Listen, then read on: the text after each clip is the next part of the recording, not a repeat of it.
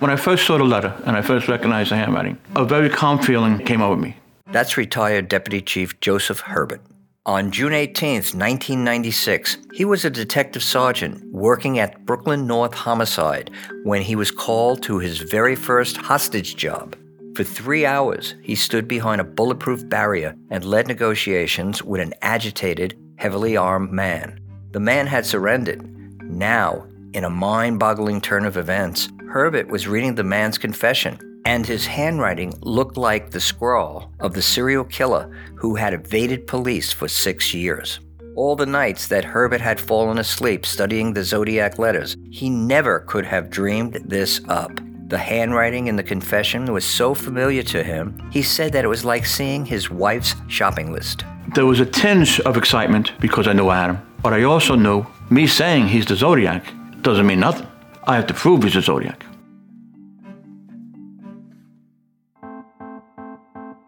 I'm retired Detective Sergeant Wally Zeins, and you're listening to Breaking the Case a true crime podcast written and produced by the New York City Police Department and supported by the New York City Police Foundation. In the previous episode, an East New York man named Heriberto Eddie Seda is arrested for the attempted murder of his sister and 13 police officers. He surrenders 13 zip guns. His apartment turns out to be a small armory. When Seda signs his confession, he draws an upside down cross with three sevens at the points. It immediately reminds the arresting officer of a symbol from the zodiac letters. At that point, I had an inclination of who he was. The answers and more coming up after the break. After seeing Seda's handwritten confession, Joe Herbert left the crime scene on Pitkin Avenue and went to the 75th Precinct, where Seda was being held. The first thing he did was call his colleague, Detective Lou Savarese. Savarese was a member of the Brooklyn North Homicide Task Force and had worked on Zodiac Task Force 1 and 2. He knew the case well. I worked very closely with Louis on the task force. I said, bring no copies of the letters. I, we didn't have the case file in the 7.5. The original case file was kept in Manhattan, but Savarese had copies of the Zodiac letters at his house in Queens. Savarese remembers the day vividly. June 18, 1996, I was sitting in a homicide office with uh, Bobby Salem. Get a phone call. Louis, you got the letters? They're home. Go home and get them. Come to the 7-5. When Savarese got there, he was shown the suspect's handwriting. I look at the letter. I said, man, this guy looks close. After summoning Savarese, Herbert turned to the next task. For a case like this, investigators need what's known as major case prints from the suspect. That's because prints left at crime scenes might include palms and finger joints. Examiners require the most complete and accurate set of prints for the comparison. Retired Detective Tommy Marr explains. When you take somebody's fingerprints, you do the tips. Major case thing, you do the whole palm. You roll the hand, you try to get the whole palm, you get the side of the hand, you try to get as much of the prints you can from somebody's hand. Marr worked at the 7 5 squad and was one of the detectives who brought Seda's confession to Joseph Herbert's attention. As a former member of the 2nd Zodiac Task Force, Marr also knew the case well. I did his prints in the precinct, and the chief tells me, listen, you bring those prints to One Police Plaza to compare them, and when you get the results, you call me and only call me. And if you don't call me and you call somebody else, I guarantee you'll be walking a boardwalk in Coney Island in the middle of the winter for the rest of your career. I said, okay, you know, whatever you want, boss. So here I go to Manhattan. It was the first time Marr drove with lights and sirens to transport paperwork. I bring the prints up to the examiner, I'm sitting there, and I see the examiner keeps looking at me.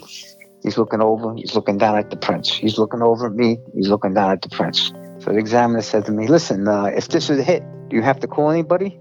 I says, Yeah, I have to call one chief. He says, Okay, I'm going to pick up the phone. I'm going to call my guy, and you pick up your guy. We'll call at the same time because this is him. And I called the chief, and I told, Get your ass right back here. I came right back and I joined the interview. Back in the 7 5, police officer Kathleen Vigiano had just finished her tour. The news of Eddie Seda's arrest surprised her. By the time I got back to the precinct, I heard it was the Zodiac killer, and I knew they had arrested Eddie. And I saw him. I was like, Eddie, what are you doing? You know, why are you shooting at the cops? I was out there. You could have shot me. And he's he's like, oh, it's like I'm sorry. I didn't know you were there. As a bike officer on the Community Patrol Unit, Vigiano was familiar with Seda and his building at 2730 Pitkin Avenue. My job was to talk to the community, find out what their concerns were, and help them solve their crime problems. I met this guy, Eddie. He always carried a stack of uh, gun magazines and a Bible every time I saw him. I don't know if he saw me standing on the corner because a lot of times I stood at Pitkin and Euclid. He just reminded me of my brother. Just uh, seemed lost, got kicked out of school, tried to tell him to go back and get his GED, become a police officer. You know, I thought he was a nice guy. Over time, they developed a rapport. Vigiano felt sorry for Seda because he didn't have a job. Seda would sometimes offer Vigiano water or coffee. He didn't like the drugs in the neighborhood. He didn't like them doing drugs in his building. If somebody was shooting up in his building, he'd come and, you know, say, you know, there's somebody shooting up or tell me which stores were dealing and when. He wanted his neighborhood cleaned up, and I was just there to help. After Vigiano spoke with Seda at the station house, she was even more surprised when she learned that her neighborhood informant, who carried a Bible, had an obsession with guns and a vendetta against drug dealers, was the Zodiac. She recalled how once, during a casual conversation, he had asked her about the investigation. He did ask me about the case on the street, you know, what's going on with the Zodiac case. I was like, I don't know. The guy's a coward. I remember saying that to him. It's like, what? Why is he a coward? Because he's going out killing innocent people.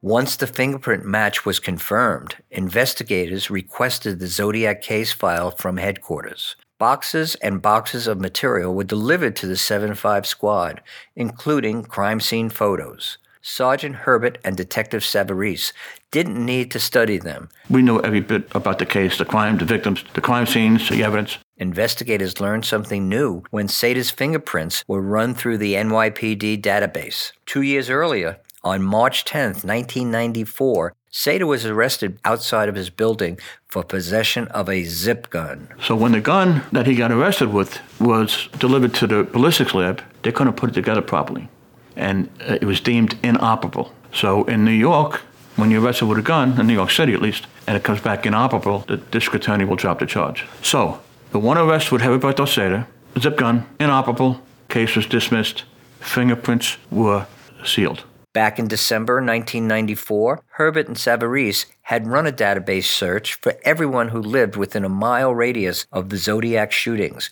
and who had been arrested for a zip gun.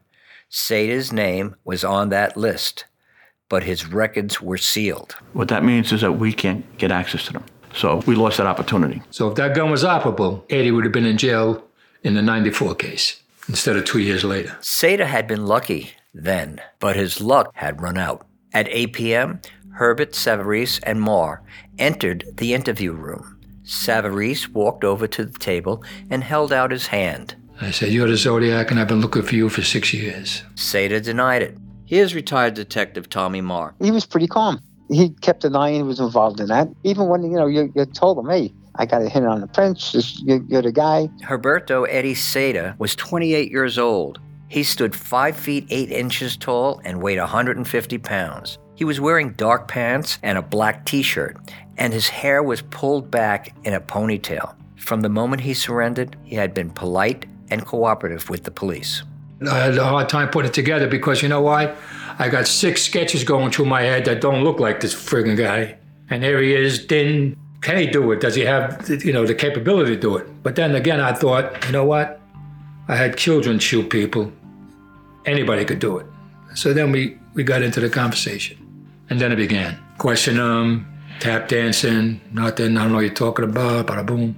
I was the calm guy in the interview room. You know, you have the good guy, bad guy. Well, I was the good guy. Savarese and Herbert presented him with the evidence. Seda denied everything. The tap dance went on for two and a half hours. And then I hit him with, uh, wait a minute. Savarese left the room and came back with crime scene photos of Patricia Fonte. Fonte was the Zodiac's fifth victim. Her decomposing body had been discovered at the Highland Park Reservoir with a 100 stab wounds. Savarese taped the 8x10 color prints on the wall. Take a look. Seda would run away from his victims after shooting. He left so fast he didn't even know if his victims were dead or alive. One survivor said he heard him laughing as he disappeared into the park. Now, confronted with the gruesome photos, he wouldn't so much as glance at them.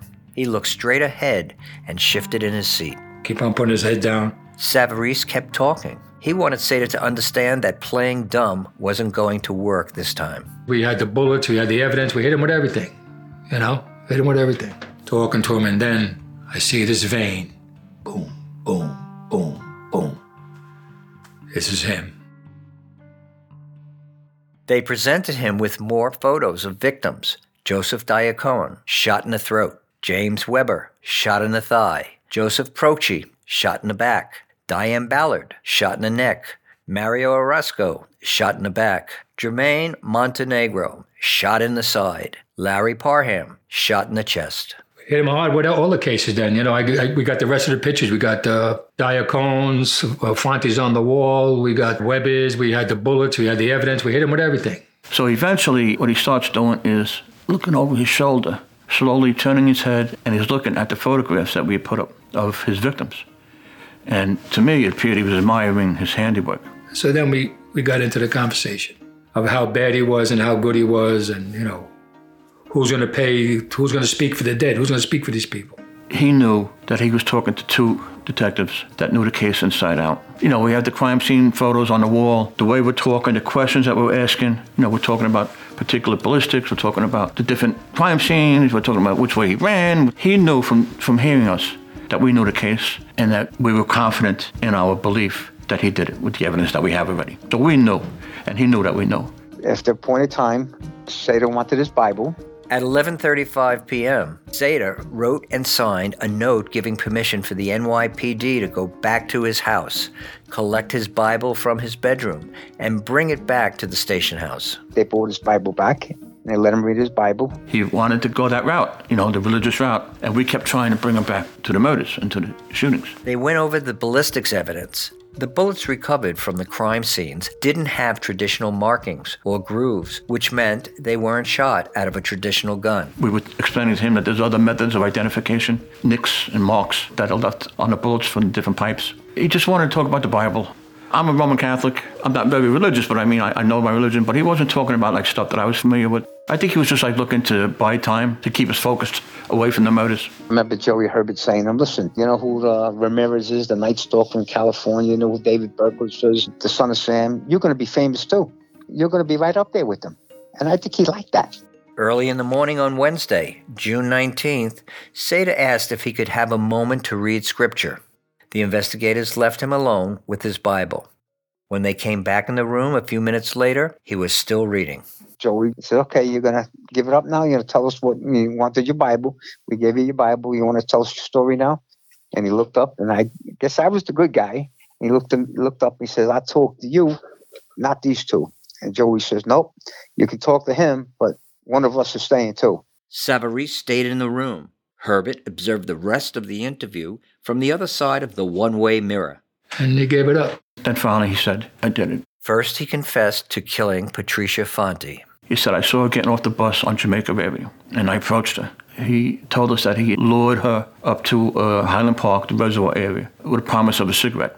And it's at the reservoir area where he murders her. And uh, like I said, she was stabbed 100 times. Very brutal, gruesome crime scene, a poor woman. So he starts talking about her and confessing to killing her. And then once he finished talking about Patricia Fonte, he starts talking about all the other victims. He confessed to all the Zodiac attacks. He fessed up to it. He seemed relieved then, you know, he got it off his chest. They hadn't eaten all day. They decided this would be a good time to order some food. He wanted a hamburger. And so did I. I was starving. All right. So they were going out to get burgers. And I'm thinking we're going to get a nice hamburger from the Lindenwood Diner, burger, fries, really good burger. These guys come in with White Castle. Are you kidding me? White Castle hamburger. So anyway, Seda had a few. Louis had a lot. And I think I had one. And I, that was very disappointing to me. After he confessed, he seemed relieved. He ate, we fed him White Castles. he was no longer uh, belligerent, no longer saying I didn't do it. He happily gave up everything he did. And then we spent a couple hours writing down his story. Savarese read Seda his Miranda warnings. At 1:20 a.m., Savarese took out a legal pad and started writing what would be Seda's confession. Concerning the victim Mario Orozco, male Hispanic who walked with a cane, I observed him two more times within a week, between the subway and his house. On the night I shot him, I saw him coming down from the subway. I followed him down the street about two blocks.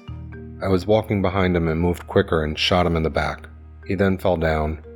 I was wearing all black clothes and a bandana and a beret. The gun was homemade zip gun, 9mm. I made that gun sometime before the shooting. We didn't get to the point of why he did it at that point. You know, you, you know, we got in is how he did it, trying to just shore him up to make sure that the case is viable, that people understand that this is the guy who actually did it. This ain't no grab bag out of the hat type thing. Seda explained why he left Brooklyn after the first three shootings. He said that the heavy police presence in Brooklyn on the night of June 20th, 1990, left him no choice but to travel to Manhattan. The heat was on, he said. I wrote a letter signed the Zodiac, and it hit the papers and TV. I heard about the Zodiac task force and the area flooded by police. So I went to Central Park because it was late and it would be quiet. I took the subway to 57th Street. I left about 7 p.m. and waited around a few hours. I saw him sitting on a bench. There were still people there, so I waited a while for them to leave. He also said that he cooled down after June 1990 because he felt the heat of the investigation. The task force had been in full swing, and the New York Post had reported that police recovered a fingerprint from one of the crime scenes. Then, in 1992, after two years of inactivity, he couldn't help himself. Time passed, and I started to get the feeling again. I started to look for victims and started to hang around Highland Park. He provided information that only the killer could have known about Patricia Fonte. I fired and she fell. I went to reload and she got up. I kicked her down and then I stabbed her a couple of times in the back, chest, and side. I started to use the 22 caliber, then I'm sure I hit her. The blow to Patricia Fonte's head when Seda kicked her had been noted by the medical examiner during the autopsy, but it hadn't been reported to the public. I think he was proud of his handiwork. If you really look at it, he shot eight people in New York City, killed three of them. He had the NYPD at bay for six years. He sent and left at crime scenes various letters taunting the NYPD. He was a mega star in the media, every local newspaper, every local TV channel. He was on the tip of everybody's tongue. He, in his own way, had a major victory. He said that he put details in his letters, such as the reference to Faust and the coded naval flags, to throw the cops off track. In the letter I left, I used the phrase that I read from the encyclopedia. It was to throw you, the police, off track. I sat down with a lot of murderers. I think most people want to give up what they did. They really want to tell you their secret. Serial killers have stress. They don't want to get caught. The cops have stress because they want to catch them. So when it's over with, I think everybody relaxes uh, on both sides of the fence, you know. From 1990 to 1996, Lou Savarese had put in hundreds of hours on this case as an investigator on both task forces. It felt good. It was the end. It was finally over. You know, six years is a long time. At 8:30 that morning, Herbert Savarese and Marr were called to the police commissioner's office. Howard Safir congratulated them on their work and told them they were getting promoted that afternoon. Lou Savarese and Tommy Marr were making detectives second grade. I got second graded, and I, I value this promotion more than the first grade because I got this for a case. I got promoted because of the Zodiac. And Joe Herbert was being promoted to Sergeant Detective Squad, SDS. He was going to be the supervisor of the 7 9 squad in Brooklyn. The promotion ceremony was held later that morning at One Police Plaza with the mayor in attendance. Mayor Giuliani said that the Zodiac arrest restores a sense of order. It gives people who are victims a sense of justice. After their promotion, the detectives went back to the 7 5 squad. Savarese, Marr, and one of the other detectives drove Seda around the neighborhood, and Seda pointed out where the shootings took place. Then, two other detectives interviewed Seda and got a few more details about his life and activities. He said that he liked to walk around alone at night. He paid for gun parts with change he stole from payphones. He tested guns in his bedroom using a telephone book for target practice. And he shot his sister because he didn't like the guys she was hanging out with. What else we learned? We learned we lived with his mother. We learned that, you know, is he really a bad guy? No. How did you get to be the Zodiac? Oh, I watched a PBS special. The investigators finished their paperwork, and later that evening, Savarese, Herbert, and Marr walked Seda out of the station house. We were going to transport him down to central booking. We knew that there was going to be a lot of interest in the media once he was identified. As they walked, Savarese held Seda's right arm, Marr the left. Joe Herbert walked behind them. Outside the precinct was a car with the doors open and a driver waiting. We opened the front door of the precinct. There had to be hundreds, hundreds of reporters there, and cameras, barricades set up. There was crowds out there. It was like, oh my god, you know, it was beyond belief. And it was just starting to rain. I never saw so many TV cameras and reporters and camera flashes going off. There would be trials to prepare for in Brooklyn, Queens, and Manhattan. But in this one moment, the detectives basked in the limelight. Savarese recalls coming to terms with what had just happened. I uh, drove home on Interborough and was very relieved. I was relieved that this burden is gone. It was a burden. It was a burden for six years, you know. The fear and uncertainty spread by the Zodiac was over. It was time for the detectives to put the case behind them. I was assigned as the commanding officer of the 79 Detective Squad right after that, and uh, I had bodies dropping daily, so the work goes on. One more thing. In Seda's first letter to police in November 1989, he wrote that only the constellations of Orion and the Seven Sisters can stop the Zodiac. It was true that during his early shootings, these stars weren't above the horizon in the New York sky. But on the day Seda shot his sister and was arrested, Orion and the Seven Sisters were overhead. They just weren't visible in the sunlight.